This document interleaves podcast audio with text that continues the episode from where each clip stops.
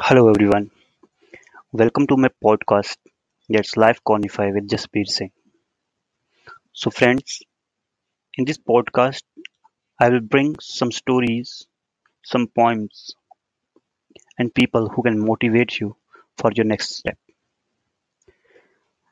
तो friends life quantify जो podcast मैंने शुरू किया है, ये कहानियों का संग्रह है, कविताओं का संग्रह है।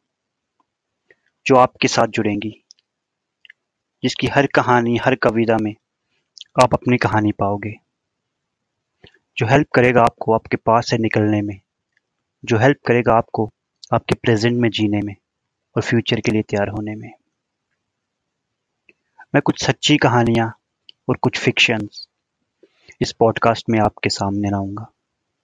उम्मीद करता हूँ कि ये पॉडकास्ट आपको बहुत पसंद आएगा। हम सब की कोई ना कोई कहानी है। बिना कहानी हम में से कोई भी नहीं।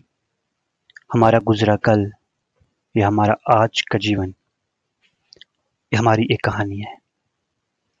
कभी कभी हमारा गुजरा हुआ पल हमें इस कदर परेशान कर देता है कि हमारे प्रेजेंट और हमारे फ्यूचर के लिए अच्छा नहीं होता। या कभी कभी हम उस गुजरे हुए पास्ट को इतना बड़ा बना देते हैं कि उसे अपनी ज़िंदगी का एक इतना बड़ा हिस्सा बना लेते हैं कि वो हमें पूरी ज़िंदगी परेशान करता रहता है। हमारी खुशियाँ, हमारा पीस सब कुछ छीन लेता है। और जब तक एक इंसान पीस में ना हो, सुकून में ना हो, तब तक वो कुछ नहीं कर सकता। अपनी ज़िंदगी नहीं जी सकता। तो दोस्तों, अगर दूसरों को खुश करना है तो सबसे पहले हमें खुद खुश होना पड़ेगा।